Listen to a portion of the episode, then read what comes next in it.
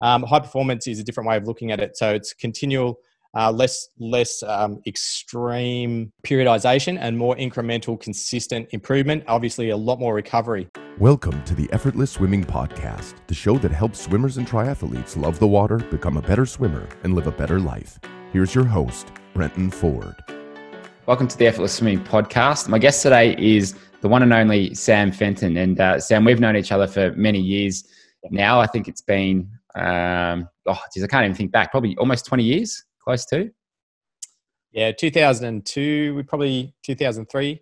We would yep. have into each other for the first time. Yeah. It's about 18 years. And the way that, that we kind of got in, introduced to each other was that my dad, who was my swim coach at the time, he was running some strength and conditioning, some pretty basic stuff, but for that time it was yeah it was quite advanced for country swimming and then i remember he always tells the story that you came along and you said i think i can do a better job than what you're doing and uh, that kind of got your foot in the door and since then you've been working not only with the Traralgon Swim Club, which which I grew up with and I still compete for now and then, but um, you've gone on and done a huge range of things. Some is swimming related, some is related to high performance and a whole bunch of other things. So I think uh, it'd be useful for the people on the call just a, a, bit of a quick, I guess, background on some of the things that you've done over the past couple of years in terms of what you've studied, what you who you've worked with, and and who you've uh, learned from, and just a, a, bit of a rundown on those things because I think it's uh, it's pretty impressive.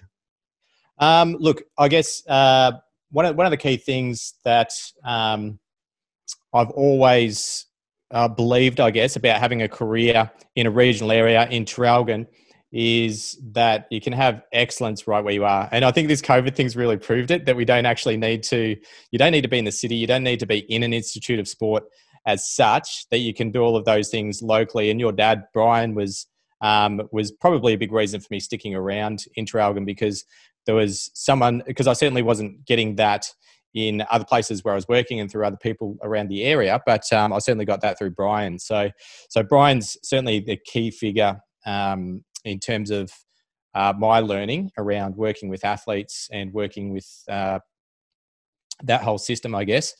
But uh, from the, I guess, the strength and conditioning and sports science perspective, my big, uh, my big thing is to been to find out you know what the best are doing and then bring that home to our home program. So um, i guess it started in 2004 2005 in that perspective i, I did an internship at the victorian institute of sport.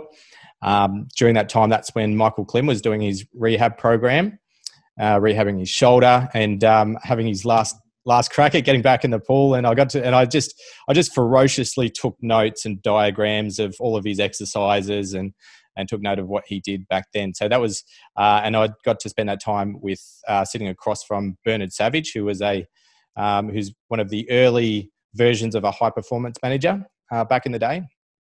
Back in those days, um, high performance managers are all over the place now, but back then it was a pretty, uh, it was a new concept, I guess. Um, so yeah, from there I did, uh, yeah, I, I, I learned lots of stuff off as many people as I could um, all over the place. Uh, one of the one of the big turning points in changing changing the program too was um, I went to Homebush. I was doing my strength and conditioning level two up there in Sydney, and uh, I I went to see the um, David David Wilkinson, I think it was, who was a previous head coach um, the Australian swim team, and um, and had a look at the program there. And he was coaching the juniors uh, or the under 15s or whatever it was, and uh, there wasn't much going on there, and and uh, he was sort of on the back end of his career, having a coffee, sitting in a plastic chair, and and uh, not really doing a whole lot, just um, addressing a few complaints here and there about the cold water and that sort of thing in, in Homebush, you know, which is this amazing facility. And then up on the deck, I could see the uh, the Australian dive team doing their strength and conditioning warm up. So I um, I went I went up there and again just ferociously took notes and came up with all of these uh, things that I could take home and apply. And and you were you were the recipient of that. You would have been doing a lot of those exercises that I learned poolside from the the Australian dive team. Um, so from there, I guess I just kept learning, just kept um, benchmarking, going and looking at different programs around the place. Uh, and then in 2015, um, more recently, I started my Master of High Performance Sport through the University of Canberra. So that was awesome because I had access to all of the sports scientists um, and uh, everything that was around the Australian Institute of Sport, um, and and learning from those guys who are also lecturers at at the University of Canberra.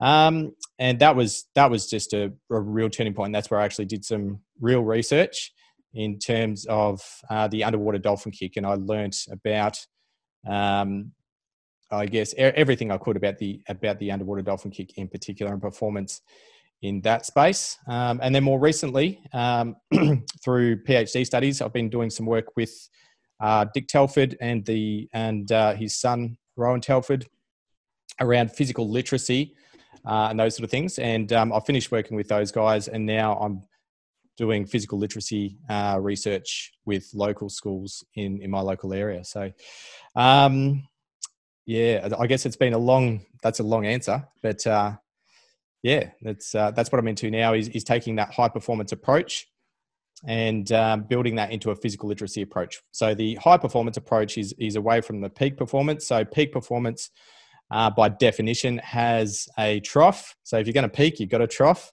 Um, high performance is a different way of looking at it. So it's continual, uh, less less um, extreme um, periodization and more incremental, consistent improvement. Obviously, a lot more recovery. That's one of the big things in high performance. Is you'll see a lot more recovery focus now. Um, and the high performance approach and the physical literacy approach together means that you know before there was a it was a peak it was just a triangle and you'd cut cut cut cut to get to the top of the triangle. Um, and and that's yeah and that's your elite athletes. Is this tiny little less than 1% of the population up there but uh, the approach now is is now there's yes there's there's still that peak there but it looks it's off on this angle. And then everyone here as they as they fall out of high performance sport so like yourself brent you're in a national program.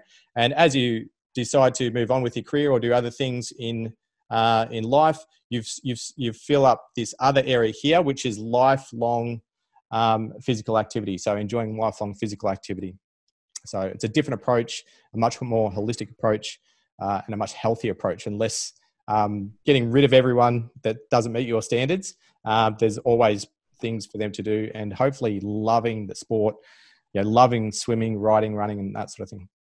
I think that's a um, that's a good segue into what we'll talk about here, and this is going to be a three part um, podcast because I think there's there's three really good topics that we'll that we'll chat about, and uh, I think people who sort of see see that will go, yeah, I probably want to listen to all of them. But if it's a really long podcast, they probably you know they may not get the chance. So the three topics that we'll talk about are that sort of ankle flexibility and strength, and I'm really curious to ask you, you know, some questions about it because I work a lot with adults and triathletes and look at um, you've sort of seen it on the more high performance or elite end with with that and what makes a difference with that. But I'm curious just to see what we can um, derive from that for people with maybe poor ankle flexibility and um, yeah, and who find themselves going backwards when they're kicking with the board.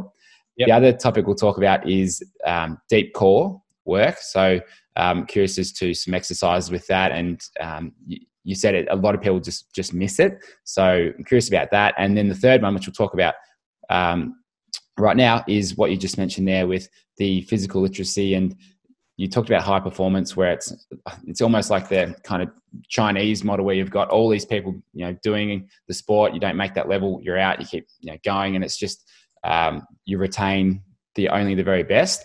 But now they're moving more towards that physical fitness and health for for life. So with with with with that in mind, what are some of the things that you've you've found, and what the what is different between the clubs and I guess the sporting bodies that do that well compared to those that don't, and how is that changing? Okay, so from the high performance perspective, you're talking about. Yeah, like that that shift from just the like you know the pyramid, just uh, where people get cut to yeah. to the other one.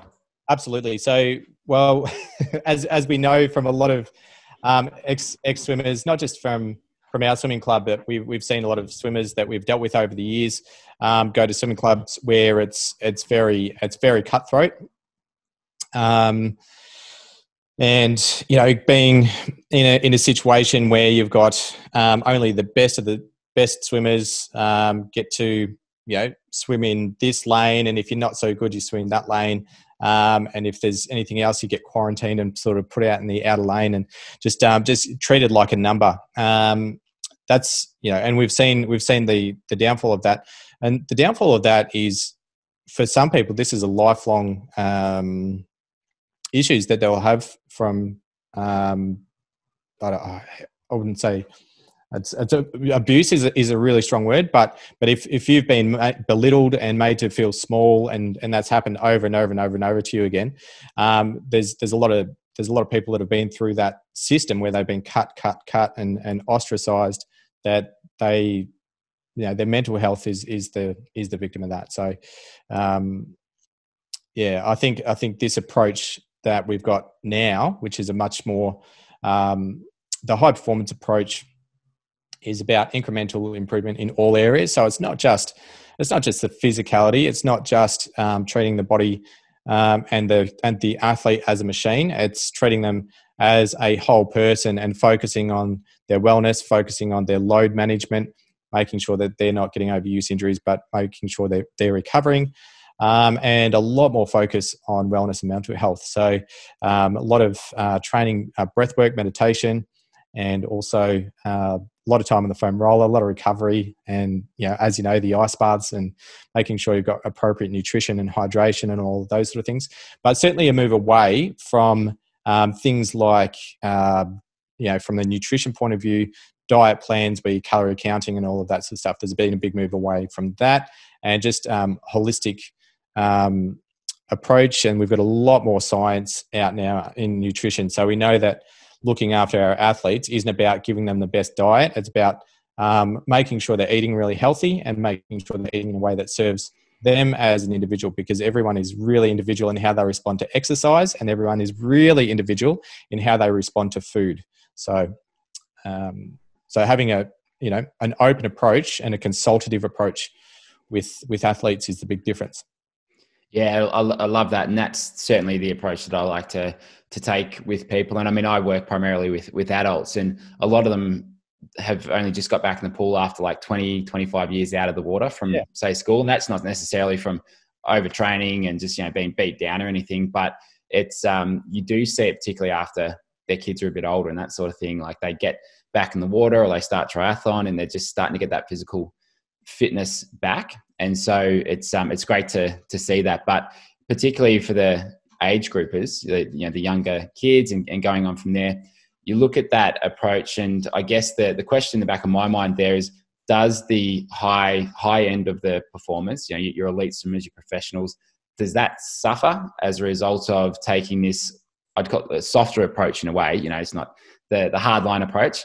Does that suffer as a result of taking this softer approach?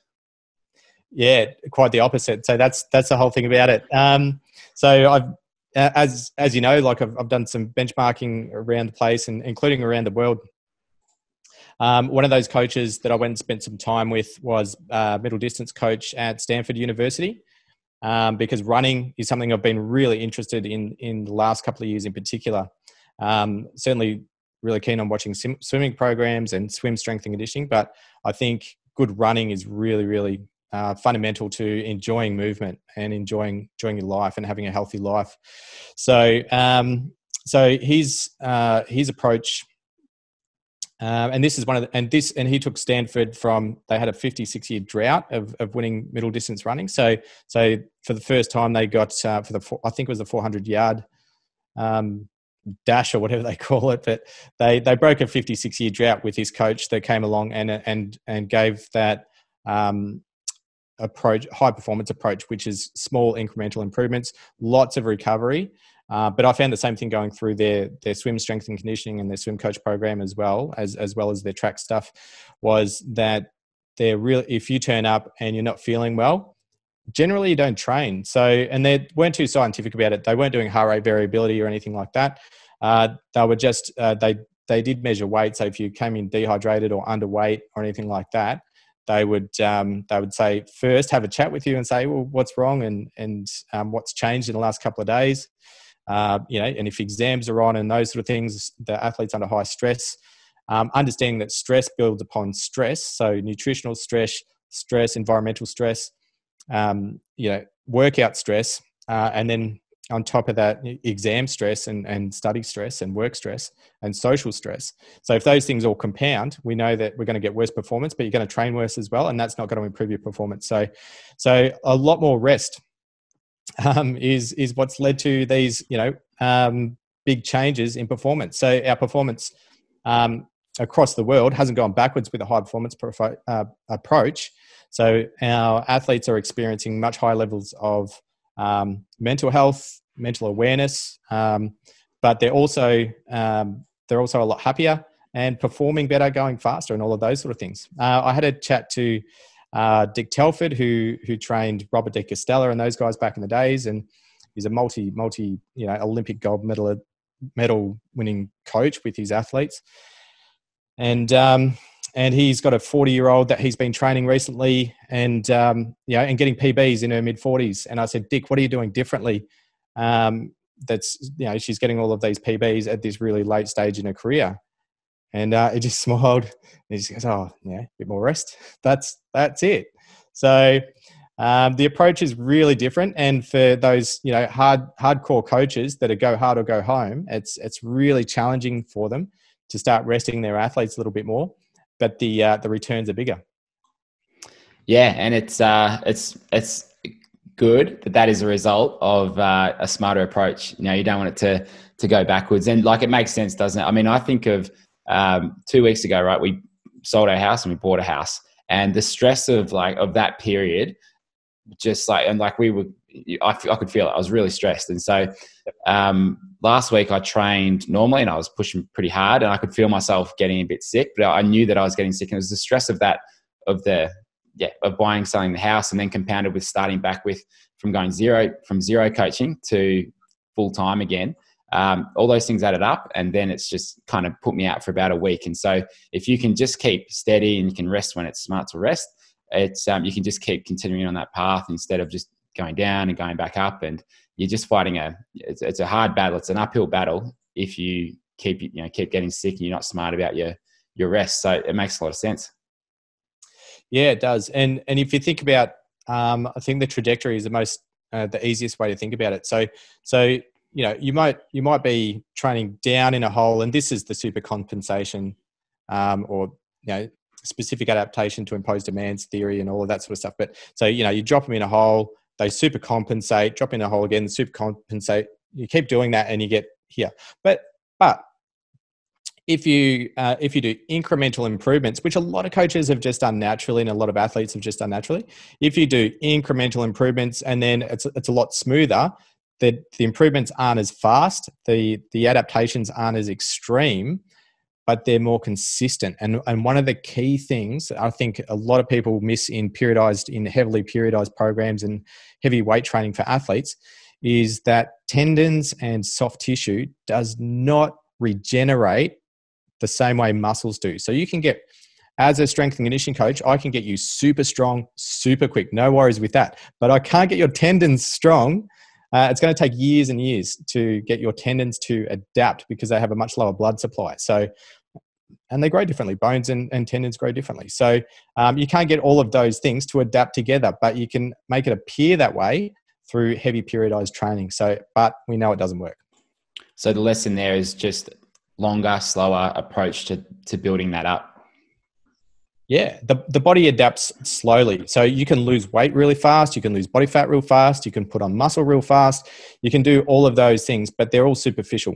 Um, your, your tendons, your, um, your neural improvement, so the, the way that your neurons are firing and wiring, um, those, those things adapt incrementally and slowly. So, um, and, and just on that too, uh, you know, the way your neurons fire and wire if you're training tired and sloppy or stressed, that's what you're training your body to do. You're training yourself to move like that. So, um, which makes no sense from it from a neural point of view. So, so with that, if if a coach came to you and they said, "All right, I like this approach. I've, I've been a hard ass in the past, but now uh, now I want to change it up and I want to take this approach where I'm um, looking after my athletes more and it's a much more long term approach for them and hopefully a happier approach." What are three or three to five things that you would say to them to to maybe change in their program and the way they go about things? Yep. So first first is always warm ups. So that's where within you know your first 10 to 15 minutes of, of how you approach training, that's where you can make the biggest bang for your buck. So um, and that's that's always an ongoing conversation. We just had we just had that conversation in our last coaches meeting um, because I'm I'm not as involved with all of the you know the warm ups and the strength and conditioning as I used to be, and I've got Trent there um, doing a lot of the sessions now for the strength and conditioning. So um, so the the warm ups have started to go in different directions. And you're um, talking prior to getting in the water. Yeah, prior to getting in the water. So we just want to make sure that they're going in the right direction. So within within the um, just that first, yeah, it doesn't take much. Uh, that first 10 to 15 minutes, um, if you're if you're doing the right activities there, it makes a huge difference. Um, and there's some recent research being done um, through University of Canberra as well around you know what's the ultimate warm up for swimming, and it's really it's it's basic stuff, and there's and and different parts of the warm up have different effects. But um, yeah, there's a 12 hour effect of doing a little bit of um, heavy strength um, and you know, and the the mobility work and those sort of things um, have a lasting effect throughout the day. If you do um, some full activation, so you activate your whole body as hard as you can, and you can do that through skipping as hard as you can for 30 seconds. Um, just just little things like that make a huge difference on on your performance uh, on the day. But but if you do that, you know, training session in, training session out, the the effect, um, you know, the trajectory changes and you start improving faster. And just on that too, so we're talking about you want to you get you want to actually warm up. So talking skipping, talking maybe some activation with like therabands and that kind of thing as well. Is that yep? That's that's included. And with the mobility stuff, what sort of mobility stuff are you doing? Because obviously static stretching yeah it's kind of that's not what you're meant to do before before swimming these days what kind of mobility you're you doing pre-training yeah, so people like static stretching because it feels good, um, but it feels good because it has an anesthetic effect. So, um, but an anesthetic effect, uh, you know, the last thing you would do if you wanted to improve your speaking performance is put some anesthetic in your mouth. It doesn't make sense to do that, right?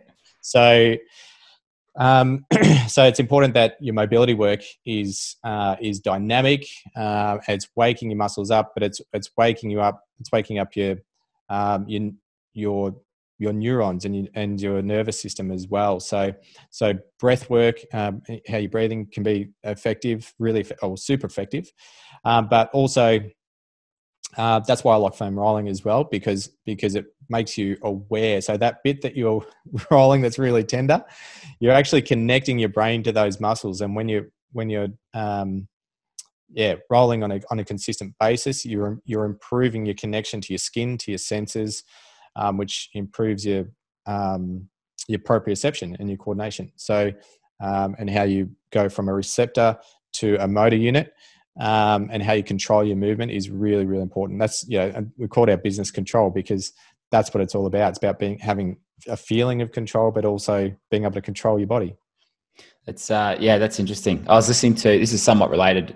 Uh, Mark Mathews is a big wave surfer. He's retired now, but I was just listening to him on a podcast, and he was saying that every morning he'll go out and surf, and on the way down to the surf, for what did he say? For it was like thirty seconds, I think. Um, that he'll close his eyes and he'll just walk down. And yeah, there's stuff around. You know, it's not just a clear path, but it's that thirty seconds where he's switched off the visual component of. Um, uh, you know, he can't see anything, and so he's walking down, and he's and then you become he becomes really grounded and aware of everything else like you hear the birds you hear the waves you yep. feel the sand on your feet and it just really enhances those other things and it brings him into the moment and that's particularly what you need when you're swimming but i think also so for surfing but you also need that for swimming so um, I, did, I went for a run this morning closed my eyes for probably 40 50 meters now and then and it was really interesting yeah i could i heard things that i wouldn't necessarily hear i was much more conscious of the ground under my feet so yeah that sort of stuff just coming into your senses is um, very useful, especially, yeah, I know a lot of the swimmers I work with are up in their thinking brain a lot. And so at the clinic, I try and get them to go into their feeling brain a lot more, yeah. uh, especially when they move, move from drills into the actual swimming. Because if you're overthinking your swimming, you're so mechanical. It's all robotic and there's no fluency to it. No, um, there's you actually cannot process that much information. You actually need to go into that zone. So when and when you do go into that, you know, and, and it's called the zone, you're actually going into alpha and theta waves in your brain. So, uh, which is allowing you to access your entire subconscious, and they, and that's why that's why that's why all the best athletes in the world perform the fundamentals over and over and over again. You know, and you, you see all these things on YouTube. You know, Kobe Bryant keeps getting asked why he keeps doing the fundamentals, but you know, from basketballers, you see, you know, Steph Curry and all the other basketballers doing exactly the same thing, prevent, doing the fundamentals over and over and over again. Um, it's because you need to you need those things to be on automatic pilot so that you can worry about what's actually going on in the game and so you can be reacting to what's going on but all of the skills are on automatic pilot they're they're in the rest of your brain so um, there's a really a couple of really good books on specifically sort of this concept. One is the rise of superman. I don't know if you've um, come across that book. It's a really really good book about extreme athletes and extreme human performance um, and how far we've come in that space. And another one is the talent code by dan coyle. Um, in and which is all about the the growth and the wrapping of of myelin around uh, as in terms of the building of skill. So it goes through all of the ten thousand hour theories and all of those sort of things. But um, a couple of great books that really break it down for you in getting into the zone and, like you said, you know, getting out of that prefrontal cortex, getting out of that that thinking brain where you think you can control everything that you're aware of. You can't. That's a very little bit of tiny little bit of brain power um, to access your entire body. Um, you know, and the neurons in your hands are the same as the neurons in your brain. There's just a bit more of it in your in your grey matter. Your entire body is thinking and moving and sensing and creating. Um, and some of that, a lot of that is going to your spine, back out through your um, uh, units. So you, you have motor units in your spine. So they don't even reach your brain. So so you, you can't possibly think that you can think your way into more skilled movement. You can't. You, yeah, you that's interesting. You have to repeat it. Let your body um, repeat those processes, which again is why we are talking. You know what we are talking about before. Um, if you're training tired, if you're training stressed, um, if you're training at a low level, you're training to move like that. You're you're actually teaching your body to move in a painful way or a tired way, and uh, even when you're feeling great, that's how you're going to move. Unfortunately. Mm. And I and I think if you've got a set, if you've got a set routine that you stick to pre-training, uh, like and routines and habits are are so key. I reckon. Like, it makes me think of. Um, so I've had a guy, a coach, Nam Baldwin, on the podcast, and he was um, Mick Fanning's coach, and there were, he was there at the the Pipeline Masters, and he had to, I think, make the semi-finals at the Pipeline Masters, and to win his second world title. And the night before, his brother passed away. Um, and so heard about that. It was dealing with that. And then in the morning, he's up and he's, he's surfing in the, uh, I think it was like the quarters. And um, so the, what he had to do was go into his ritual, which is sitting on the beach, closing his eyes, picks up some sand, rubs his hands together like this. And this is the ritual that he trained himself with for the last 12 months and he was able to get into the zone and actually go on and win the world title and clinched in like the last 30 seconds and it was just an, an, amazing thing to watch and i didn't know about all that stuff in the background until i heard nam talk about it but it's just that particularly at a high performance or elite level it's um, being so good at being able to go into that zone in the moments where it really counts yeah yeah and it's it's something that you practice um, and you can mm. practice um, yeah, like that. You can practice sitting on the beach. You can, but the but the those steps, the, the one step that leads into another leads into another. Those routines, are absolutely crucial to that. And so we've talked. Um, so we talked about pre-training. All right, that's um, it's, it's good to have a, a warm-up routine that fires you up, gets you activated, and gets you in the moment and feeling. What would be the some other things that you'd recommend to a coach that uh, is looking to, to go this way? Look at load. So um, so this is look, this is one of the toughest thing for coaches, I think, is to manage the load of their athletes. So unless um, unless you've got a whole physical preparation team and a high performance manager looking after this for you, it's it's really difficult um, to manage the levels um, of activity that that someone's doing and manage it properly. So, so if you've been out of the water for six weeks, or out of or out of the gym for that matter. So out of the water, out of the gym, whatever your activity is. Uh, a lot of people come back from that break or that holiday or you know, they might have just had the flu or something like that, but they come back expecting to um, take, you know, pick up where they left off. And it makes, from a high performance point of view, it makes no sense whatsoever to do that. You've got to come back at, you know, where scientifically, like you can measure it, but, you know, maybe somewhere between 60 and 80% of what you were doing before, and then build that back up incrementally. So, so high performance is easy, like it is super easy, but from a human behavior point of view, it's really, really hard because no yeah. one drop their weights down. No one wants to come back and do a shorter ride than than the ride that they were doing, or a shorter run than the run that they were doing. You know, mm. their long run a week or whatever it might be. So, um, so to encourage people to do that, it's um, it feels deflating or whatever it is. Um, but you, the, you, know, I'm sure you know from triathletes and, and people who do a lot of long distance work, is that people gradually over time get better at it and get better at managing themselves, which is part of the reason. It's not just physical adaptation. Part of the reason people get better in their late 20s, early 30s is because they start to mature and their ego starts to, they can put their ego aside and train sensibly. Um, whereas up, you know, as you know, like ego is a lot bigger in, in the early 20s, especially um, and you just want to push yourself and push yourself to the limits. And um, going backwards is not an option, but you know, often that might be forced upon you through an injury. I feel like I've, uh, I feel like I've lost some of my edge because look, I've still got, I've certainly still got some ego, but I think it's uh, a lot less than what it was, um, oh, particularly when I was 19, 20, or, and even like late teenage years as well. It's like it's, it's just reduced a lot from there. Like you just don't care as much about what other people think, and um, you don't have as much of you tied up in the results that you you get. I find so, um, or it probably shifts to other things. I reckon. So yeah, it's uh, which is a good thing, especially when it comes to training smarter. And I think I'm I'm definitely doing that. I'm training a lot less than what I was, but can still get pretty similar results. I reckon. And yeah, that's definitely from I've done the hard work in the early years, but it's um, it's also from you just you know what what counts and what's going to actually make a difference and and count to that fitness rather than just overtraining. And I think like with Brian, with my dad, it like was a I was in a way kind of I didn't want to not go to training um, just because I didn't feel like it. Like I'd always go to training, and then if I felt like really crook, I was um, had exams or something. I said, "Oh, yeah, do you mind if I just not go?"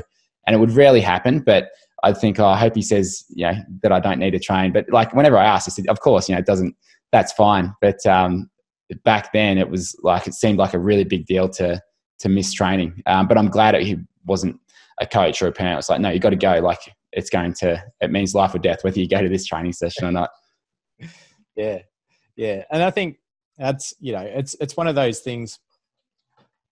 Um, but back to back to the you know what's what's the key bit of advice I'd give in this area is is to manage load is follow the ten percent rule. So um, or, or maybe or maybe I'd call it a sixty percent, ten percent. So if you've been away for more than a month, come back at somewhere between sixty and eighty percent. Um, don't be scared to do that because you'll adapt a lot quicker. Otherwise, you'll be sore and not want to train and have all of these emotional issues as well. Um, and and you get back into it lightning fast if you come back at a light load. So and and you feel a lot better doing that too. So it actually increases your motivation. Um, but the 10% rule is don't don't do more than 10% this week to what you did last week because again, back to your tendons and your soft tissue, your soft tissue can't adapt that fast. So don't don't do more than 10% this week than what you did last week. The only reason you would ever do that is because you're trying to get fit in a hurry. You're trying to get strong in a hurry. Um, and like I said, yes, you can do that. You can lose weight fast. You can get strong fast. Um, but your tendons can't keep up. Yeah, that makes a lot of sense. And uh, so we've talked about load, we've talked about uh, warm up before training. What other things? Um, wow. If um, if there was one more thing to say, um, do strength and conditioning. I guess um, understand that there's there's more to um, an athlete's body than uh, you know just the repetitions of that particular sport. So as you know, if it was only freestyle, if you only did freestyle, your body would become very imbalanced, which is and and a simple approach to that is do freestyle and backstroke. So mix it up with some backstroke to balance your body out a bit. But um, even then, you're still going to get your body twisted. um, because you're just not balancing it out. So you need to balance your body out um, from your sport. So uh, I think, and that's one of the misconceptions around strength and conditioning that, um, and especially young strength and conditioning coaches um, are all about strength and power. And, and I certainly was like that too. I'm like, I can get you powerful, I can get you strong. And, you know, and, and, and I remember thinking, this is uh, talking about ego. Um, I, you know, I, and I, I think I said it to Brian, you know, in the uh, early 2000s too. He goes, I said, the only limiting factor is, is their ability to do exactly what I tell them to do. and I thought, oh, you look back at that and go, oh, I can't believe I said that. oh, and, um, but but um, you need you need to balance your body out. So you need to uh, whatever you do repetitively over and over again, your body is going to um, you know go out of balance because you're doing a lot of it. You know by mm. definition. So you need strength and conditioning to balance out the shape of your body and to balance out your joints so that your joints um, don't become you know one-sided um, strong on one side weak on the other and uh, like a tent, you know, if you put guy ropes up on one side of the tent but not the other, the tent's going to fall over at some stage. Awesome. Well, I think that's a pretty good place to uh, to leave it for that for that topic and for this this episode. So, um, coming away from that, you know, the things that uh, that I'm sort of taking away from that is got to rest, listen to your body, stress, whether it's work, whether it's family, whether it's sport, whether it's physical activity, that all of that stuff compounds, and uh, yeah, and you've got to um, you've got to take the rest when it's uh, when it's calling, as I should have done two weeks ago. Um, and then also, yeah, um, pre-training routine is really important, and uh, things like therabands and skipping and um, and rolling out using a foam roll and that sort of stuff is very important. Um, and then we've, uh, sorry, it's just cut out. What was that? And mobility work. And mobility work, yeah. And then uh, and load, looking at load as well and um, just making sure that you're increasing in the, the right amounts and not going from zero to 100, which um, I, I, have probably done twice during these two lockdowns, I think. So, um, yeah, I, I am great at receiving advice, not great at uh, actually applying it sometimes. So, uh, that's fantastic. Thanks for that, Sam. And we'll be back uh, with another episode where we're going to look at ankle mobility and strength to help with freestyle and butterfly kick and how that relates to um, to the elite swimmers. Awesome. Thank you. Thank you. Thanks for your time. Thanks for listening to the Effortless Swimming Podcast. If you'd like us to help you become a faster, more efficient swimmer, go to www.effortlessswimming.com.